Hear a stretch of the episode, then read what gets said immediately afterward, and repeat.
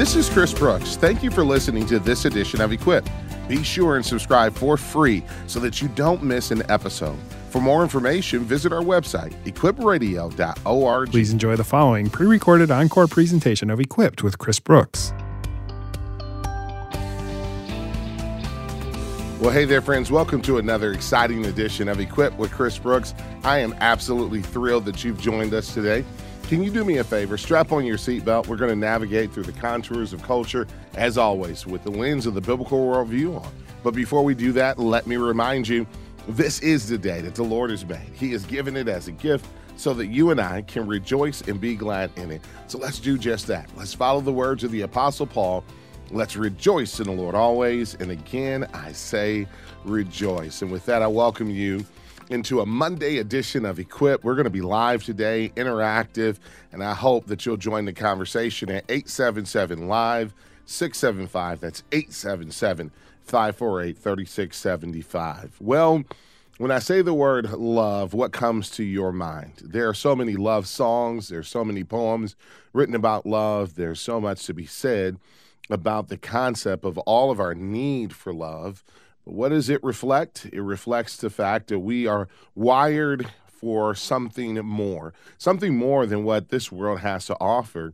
And today we're going to talk about why we as a generation uh, are so love starved. So many sociologists will say that that starvation of love shows up in many different ways, from social media to technology to the sins that we are so plagued by in our generation.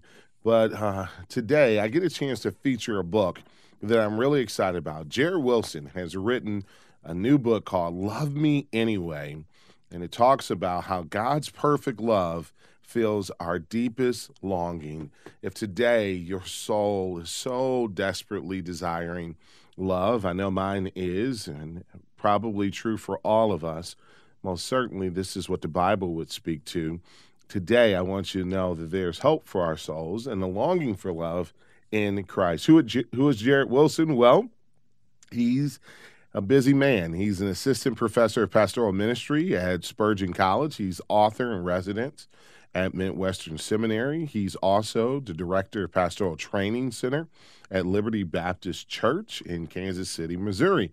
He is also the loving husband of Becky and the father of two beautiful daughters. And he joins me today. Jared, how are you, brother?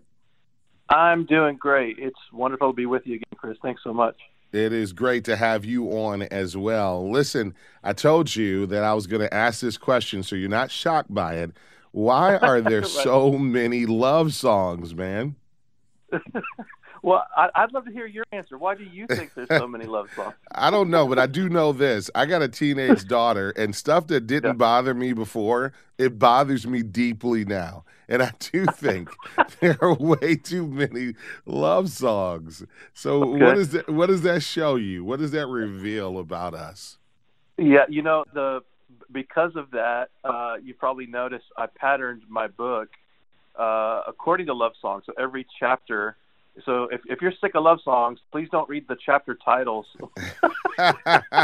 of my book or, or, or the subheadings because every title and a subhead is a love is the name of a love song or well i think you've song. redeemed it. I think that's what you're doing. Okay. I think you've redeemed it. Yeah. Well there's a, so there's a reason for it. Beyond just that you know beyond just that it's about love um, it's because so this is my answer to the question i, I think. Um, Bruce Marshall, in one of his novels, wrote that the young man knocking on the door of the brothel is subconsciously looking for God. And w- we might say, gosh, the young man who's doing that is looking for love in all the wrong places, right? To use another love song title, he's he's he's searching for something that you know um, in a sinful way that that can't satisfy him. I think all the love songs that we've had throughout history uh, on on one part are about our search for um, someone to accept us and approve of us, to know the mess that we are, to know the sinner that we are, and to still embrace us, to still love us. But it's also like love songs are just in our DNA. The very first recorded words that we have in history from a human being is Adam in Genesis chapter 2 seeing Eve for the first time. And you'll notice in most Bible translations, what he says is formatted as Hebrew poetry. It's a love song. He says, At last, mm. one of my bones, flesh of my flesh. You can almost hear Etta James kind of over the soundtrack, like, At that's, last. That's right. You know? That's right. so the first recorded human words were a love song, and we've been singing love songs ever since.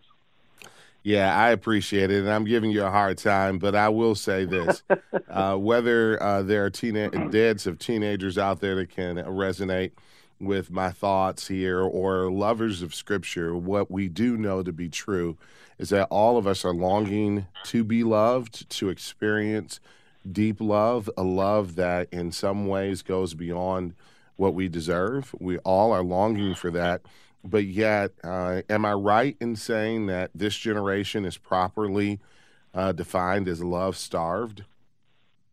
Yeah, I mean, I don't know that it's any different than any other generation, but certainly we have new ways of expressing that and new innovations, social media and internet connection, which I think gives us the illusion of love or connection, at least relationality, in ways that previous generations did not have. So we have more avenues uh, by which to try to get this love or experience what we think might be love or a feeling that that might approximate love.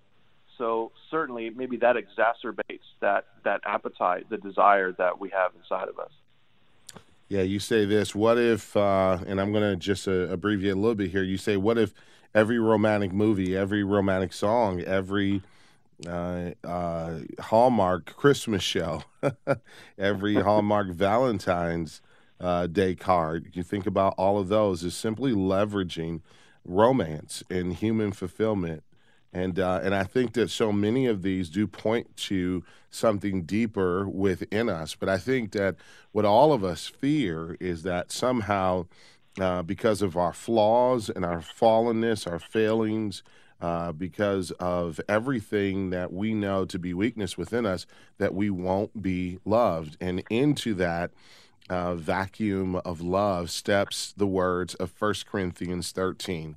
Talk about uh, what 1 Corinthians 13 speaks to you.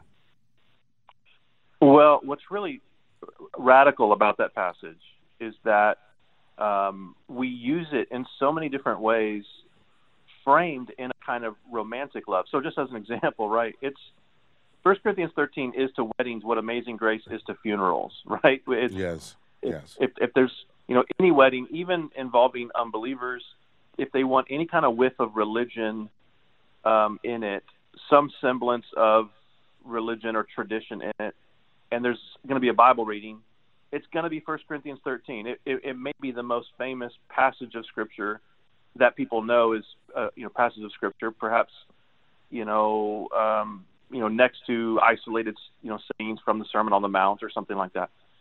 And what's really fascinating about it is we read that chapter and frame it as a kind of romantic, sentimental um, vision of love, when really what Paul is calling us to in the chapter is so self-denying and self, self you know self-crucifying. He he he says love isn't self-seeking. He says that love doesn't keep a record of wrongs. These are things that we don't often equate with love because we think of love as as you know ideally as a self-fulfillment about getting some sort of adoration or affection. You know, Jared, when I when I think about what you have written in these pages, uh, I think about how the church would do well to develop a theology of love because love is the penultimate question, I think, of every generation. It is the question and the longing of the human heart from uh, creation to consummation. It is ultimately the love feast that we're looking forward to, that we're longing for. But for those who maybe have not picked up the book yet, what is your hope? Why did you write the book? What are you hoping for? And who did you write it for? Yeah, so the book covers a variety of kinds of love. I talk about not just romantic love, that's an obvious angle to take, sure. of course, but but also friendship and uh, just our own experience, um, you know, spiritually with God and our experiences in the church and things like that as well. I wrote it for anyone who has ever, you know, laid awake at night staring at the ceiling, whether there's a spouse next to him or not, and wondered, could I actually be loved? Could could God really love me? Mm. Will I ever know love? Will I ever feel love?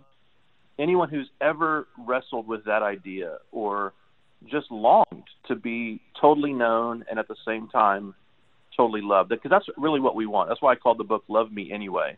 We we all want to be loved, but really what we want is to be loved anyway. That somebody could see the mess of us and not look away. That's who I wrote the book for. Yeah, and this is a reflection that we live in a broken and fallen world.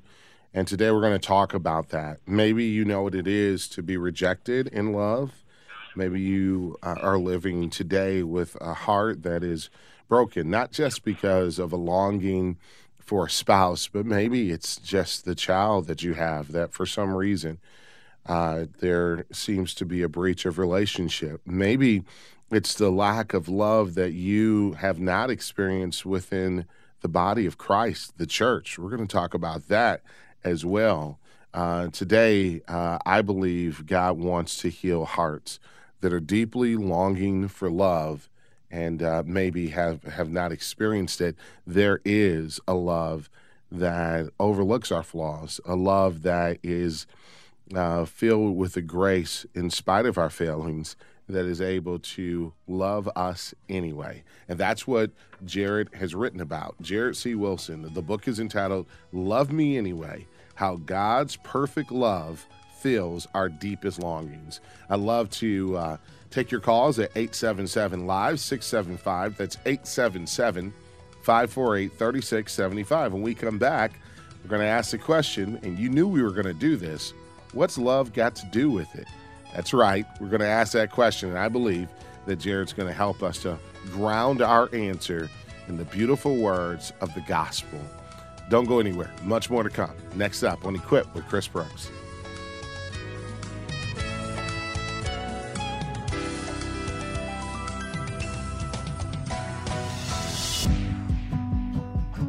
At Equipped, it's our goal to strengthen your faith. And we're always excited as we hear stories of people coming to faith as a result of our program. But we couldn't possibly accomplish this mission alone. That's why we're looking for equippers and people just like you who will give a monthly gift to help us keep this program on the air. Would you consider partnering with us? Become an equipper today and receive special insider benefits, such as a bi weekly email that contains pastoral messages prepared just for you. Call 888 644 4144 or go online to equipradio.org.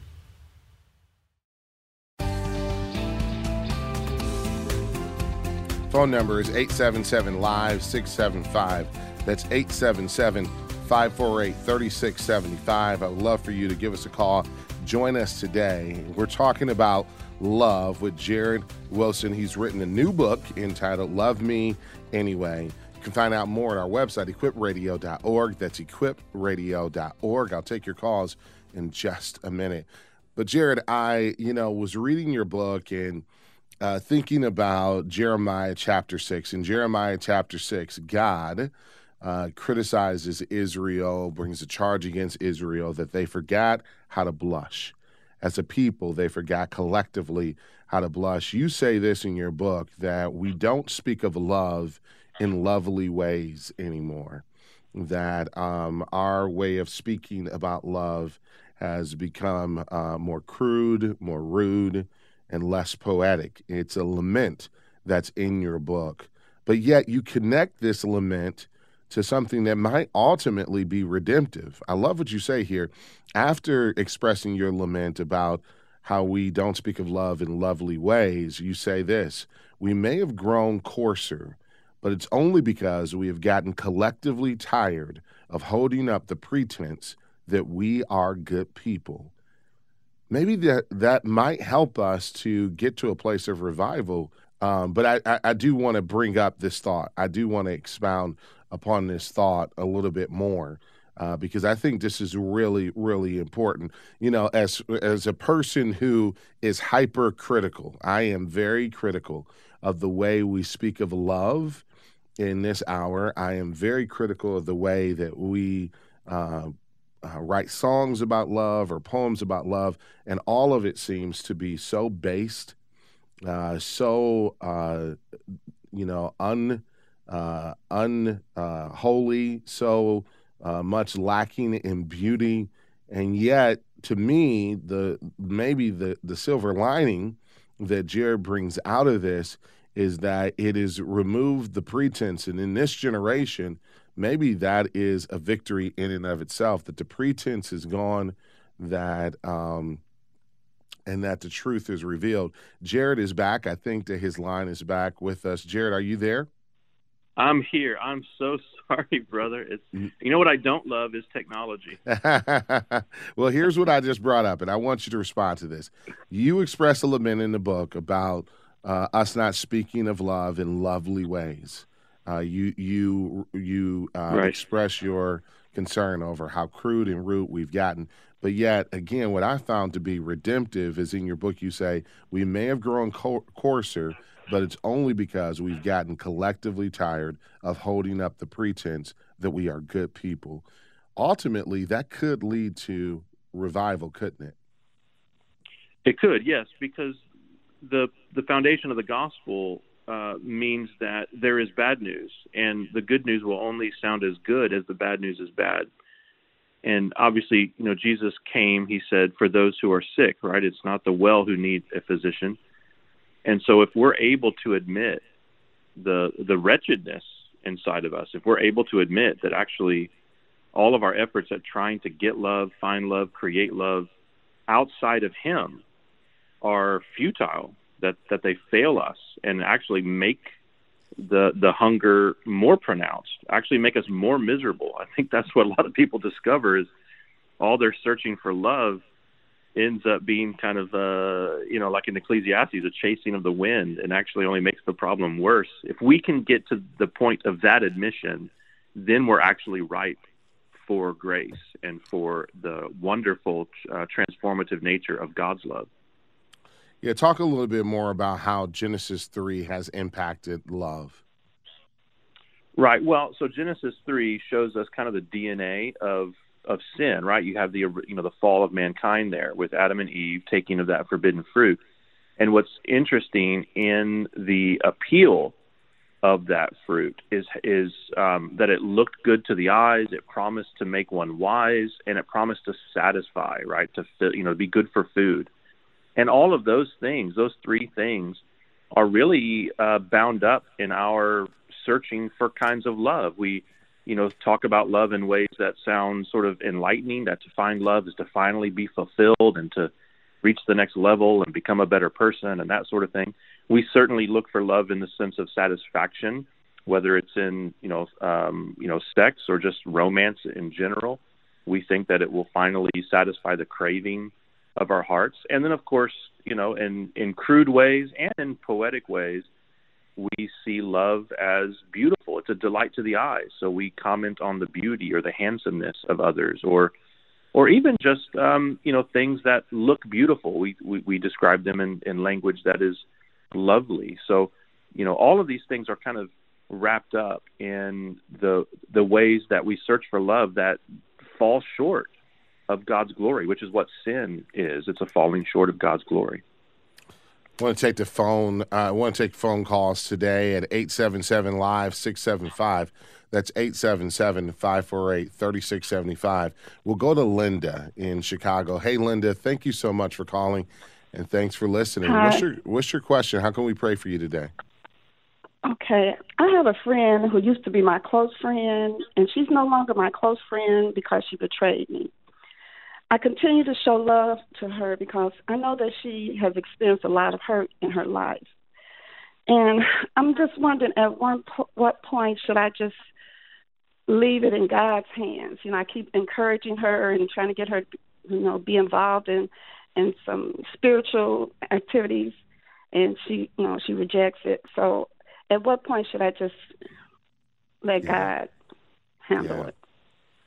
Well, first off, Linda, thanks for giving us a call, and I'm going to let Jared answer this question. I'll, I'll just simply say, Jared, I think it's when we do what Linda's doing, and that is loving someone who has hurt us or betrayed us, that we are really reflecting the gospel. We are reflecting the love of God. And I just want to commend Linda today for doing that. It's not easy, it's hard, but this is exactly what Christ has done for us. And so, uh, Jared, what's your response to Linda?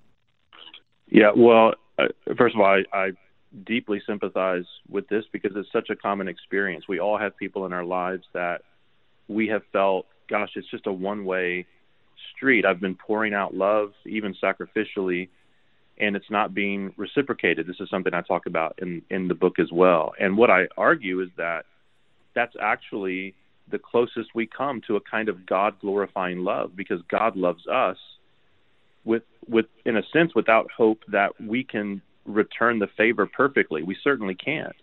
And in the gospel, he unilaterally loves us. Um, you know, First Corinthians 13 says love never ends and love never fails. And so my encouragement would be that it's not a waste, even if it's never returned. You know, you can keep loving someone who won't return the favor, and they may never return the favor, but loving them um, nevertheless is not a waste because God sees it and God is storing it up, and He will vindicate you and reward you. Um, and in, in that way, loving someone who doesn't love you back is really how you know you actually love them, mm. um, because it reflects the love of God.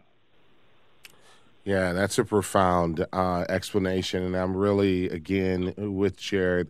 Uh, sympathetic to what you're going through, but yet seeing such a gospel opportunity here. Father, thank you for Linda. I, I do pray, Lord, that you would grant her peace in her heart. Just reaffirm for her your guiding and leadership, even in uh, this relationship, Lord. I, I, do pray that through Linda's display of the love of Christ to a friend, that it would bring her friend to repentance, to turning to you, and and that uh, even her friend would be healed through your perfect love. In Jesus' name we pray. Amen and amen.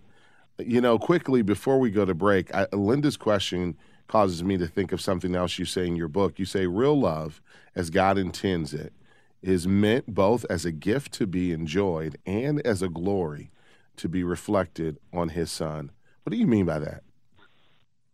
Well, just exactly that, that it, it's a picture of the gospel. You know, Christ died for us, the Bible says in Romans chapter 5, while we were still sinners.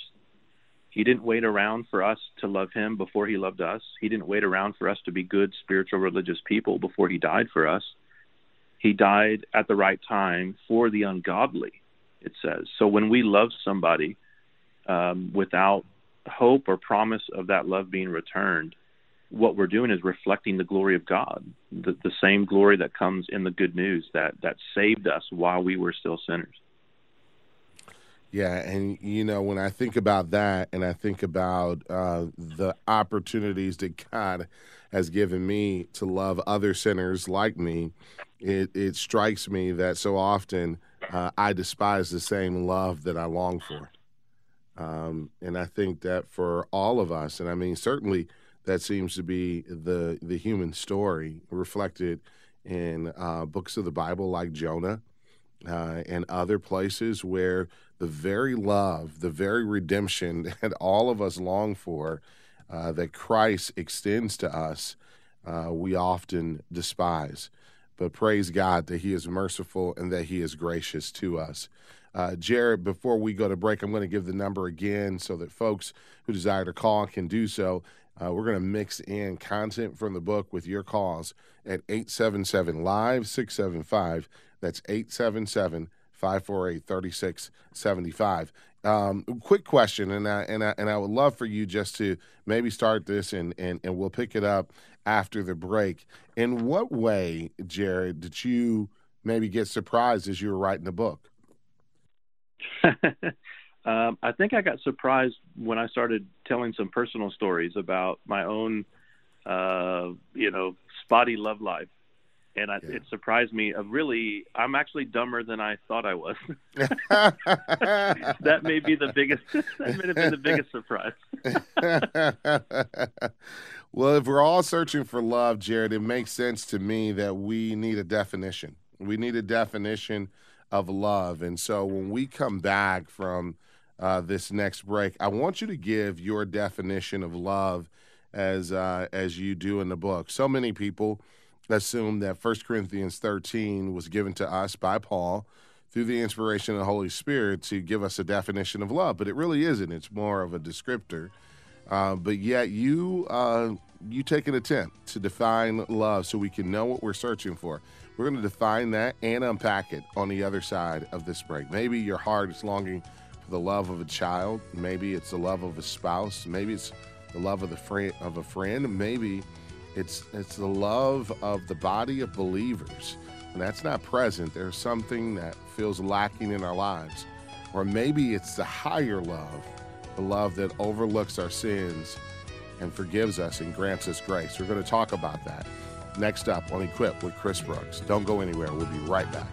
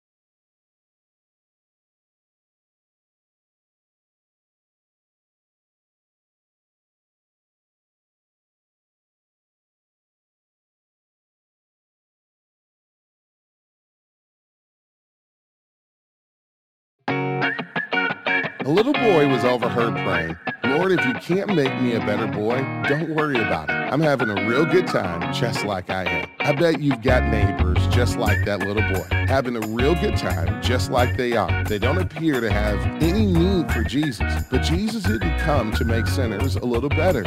He came to redeem hopelessly lost people by giving them new hearts and new hopes, a new relationship with God through Jesus Christ. On our program, Equip, evangelism is at the heart of all we do. As you call or click with your gift, you're helping us advance the gospel one conversation at a time.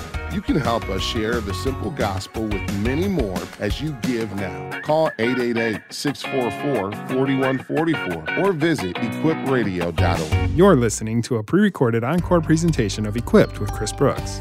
Welcome back to Equipped with Chris Brooks. Today we're talking to Jared C. Wilson about his wonderful book, Love Me Anyway How God's Perfect Love Fills Our Deepest Longing. Also, I want to encourage you to support the program if you have not already done so. Your partnership, generosity, and God's grace is why we are here today, equipping Christians to more effectively live, share, and defend their faith. If you have been blessed by our guests and resources, please call and partner with us today at 888 644 4144. That's 888 644 4144. Jared Wilson is my guest today. Jared, I love the sections of the book where you share vulnerably about your journey in love. and one of the uh, stories you tell is about being in youth group. Can I just read a section of this? Because I think it's Sure. fabulous. We've all been here. You say, I remember I had a crush on a girl in our church youth group for a while. And my impression was that even in our relatively small class, she had no idea I existed. You go on to say the crush became crushing one evening at a youth fellowship event.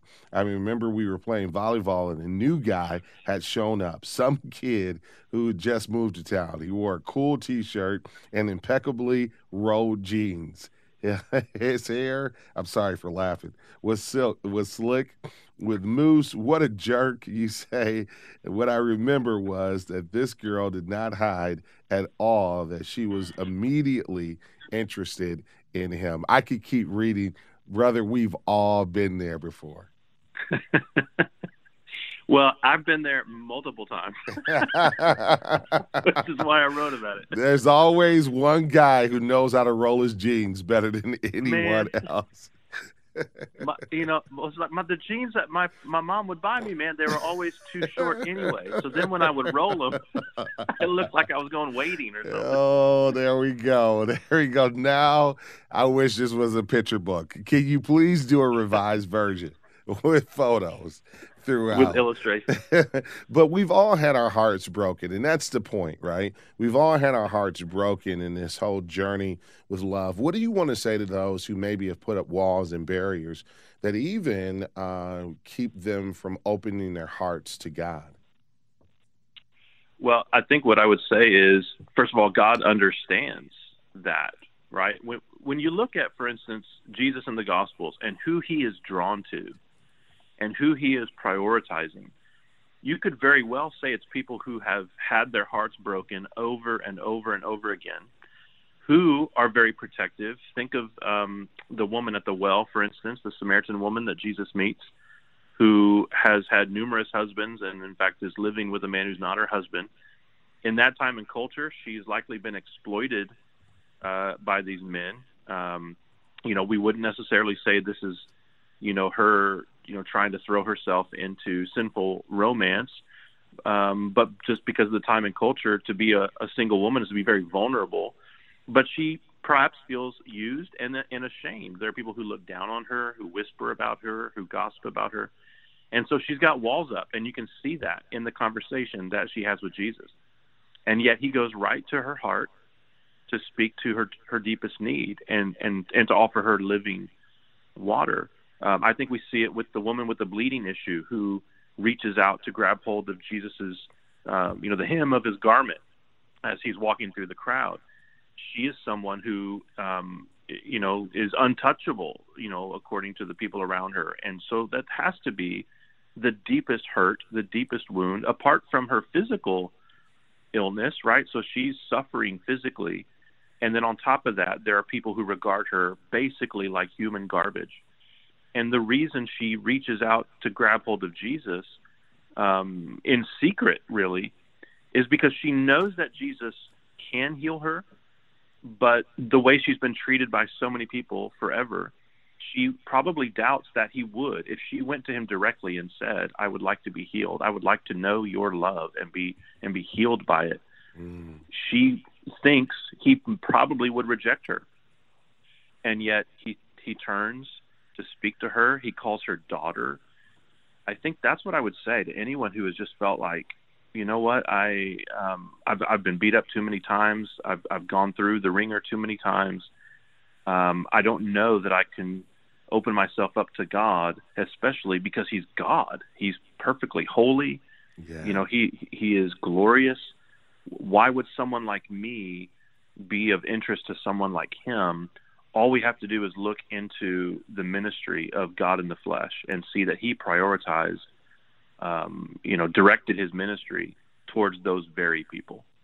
You know, on the flip side of the coin, we have to acknowledge the Scripture tells us we have a real adversary whose uh, desire it is to be able to rob God of his glory and to keep us blinded, blinded to the love of God. And, and the joy that we have, those of us who have experienced this redemptive love, who have trusted in Christ for salvation, is that we get to be his witnesses. We get to tell the world that there is a love that can heal the longings of your heart. There is a love that uh, can be trusted. There is a love that knows you deeply and yet uh, loves you fully and completely.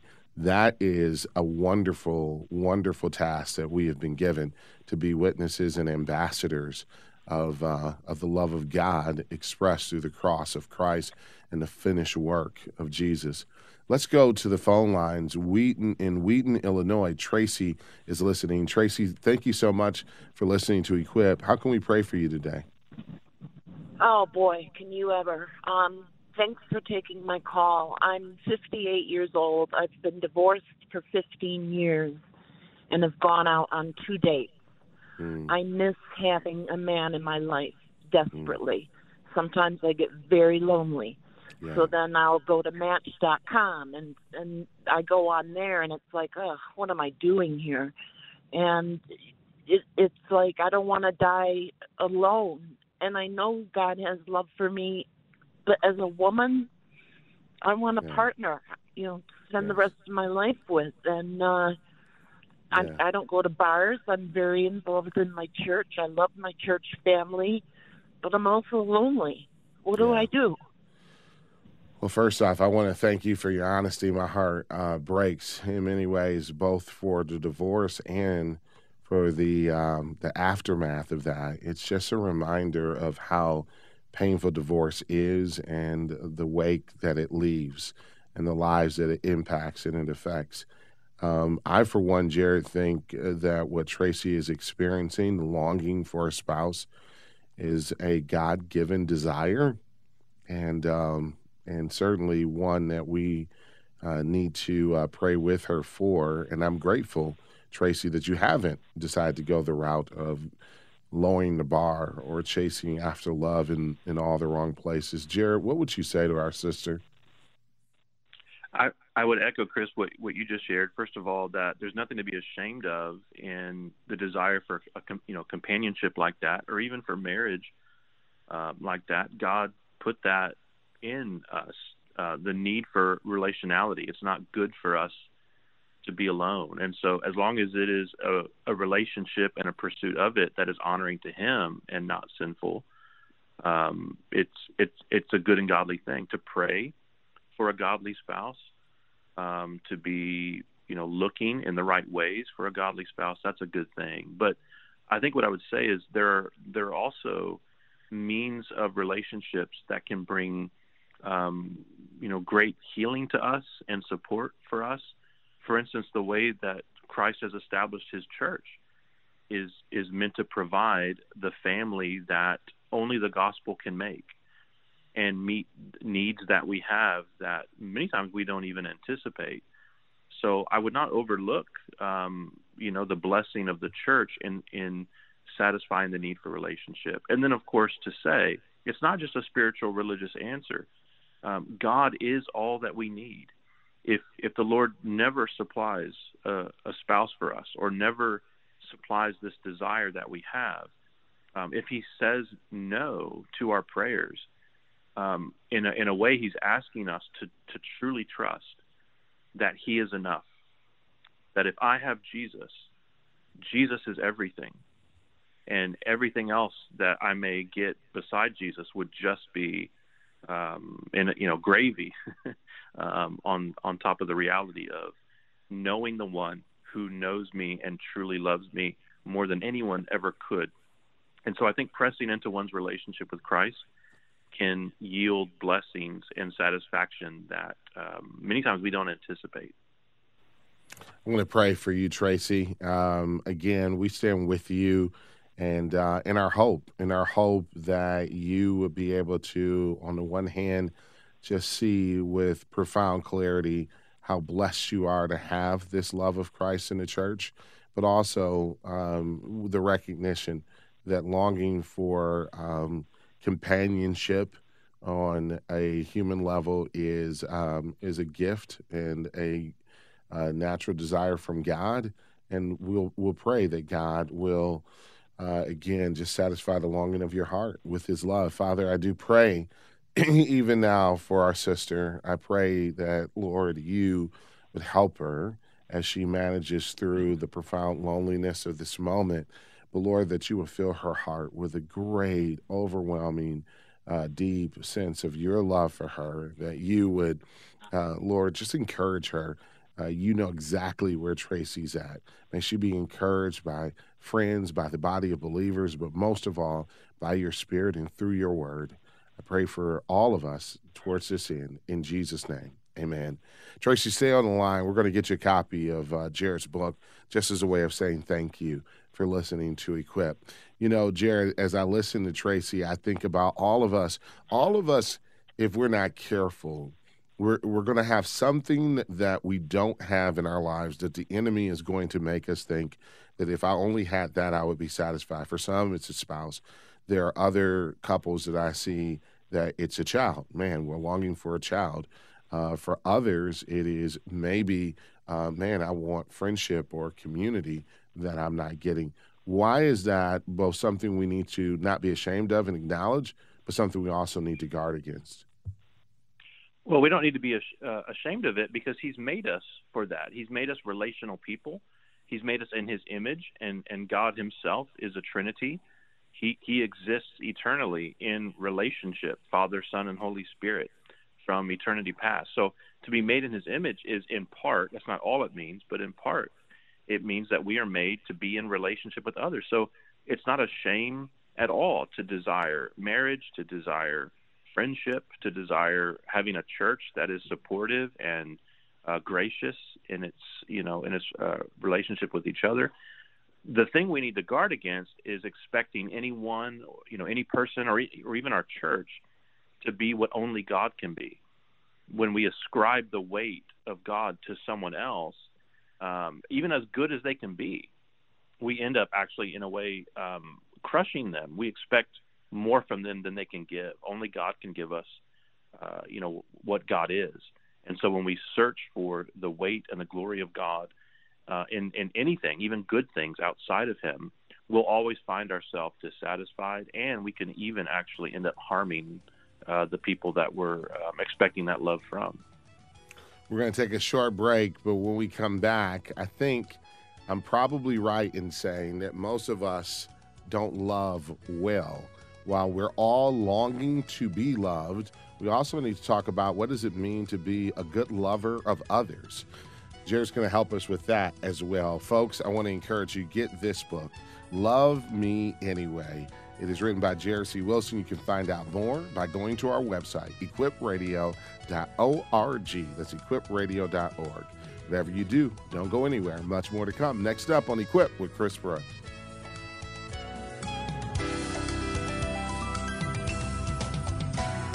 Christians have been taught that friendships are a luxury, but Rebecca McLaughlin has written a compelling case for why friendships are absolutely central to growing a Christian life. It's called No Greater Love. This book will challenge you to think seriously about the value of genuine friendship and teach you to enjoy the fellowship of friends just as God designed. A copy can be yours today if you support Equip with a gift of any amount. Simply call 888 644 4144 or visit equipradio.org.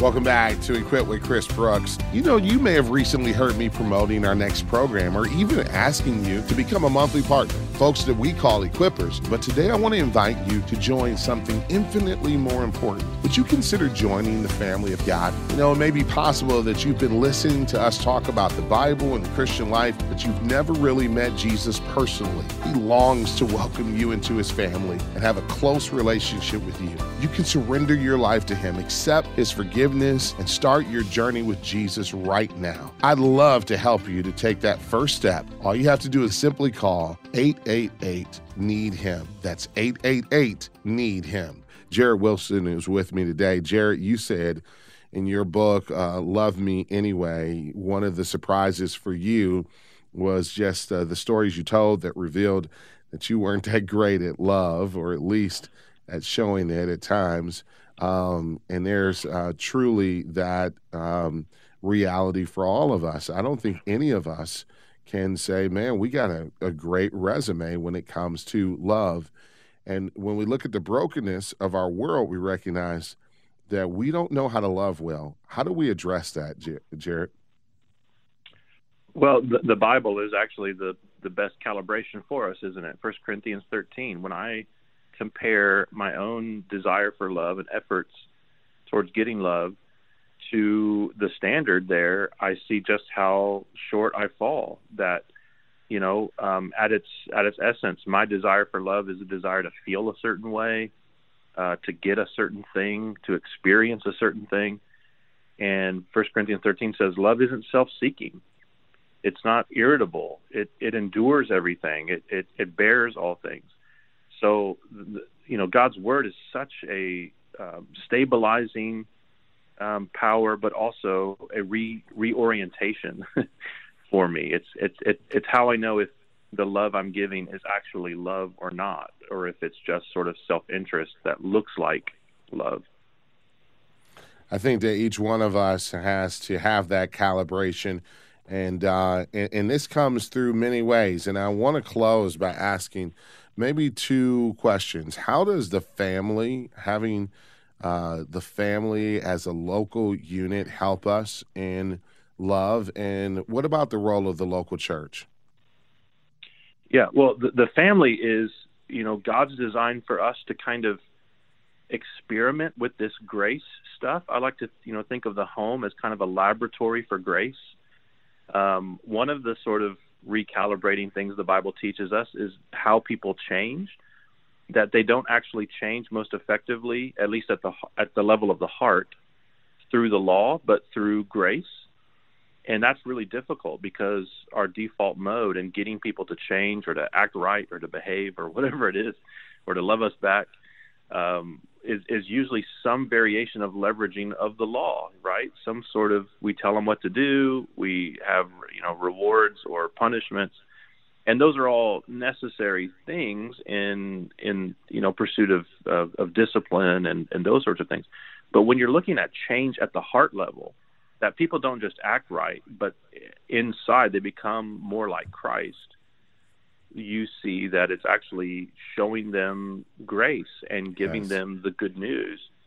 And so, in the level of the home, um, I think we can kind of learn what it means to love our children, to love our spouse, to honor our parents, all those sorts of things in ways that make Jesus look big, not yes. just that quote unquote keep the peace you know you know and the I same love, is for the church as well yeah I, I love what you just said I, I don't know how many people have ever looked at your family as a lab for grace but I think that is a great way of describing the family and the church. Jared, thank you so much for the gift that is this book, Love Me Anyway. I think it's profound and it's certainly a book that an entire generation could benefit from. So I appreciate you God bless you, brother. Prayers for you and for Becky and for the girls. Have a great day. You too. Thanks so much, Chris. Folks, I pray that this interview was an encouragement to your heart. Also pray that the ministry is an encouragement and blessing to you as well. If we have to, please go to uh, our website, learn more about partnering with us. You can also call the number 888 644 4144. And remember, Pray for your pastors' wives today. They certainly need it. Until we're together again next time. As always, remember, Equip with Chris Brooks is a production of Moody Radio, a ministry of Moody Bible Institute.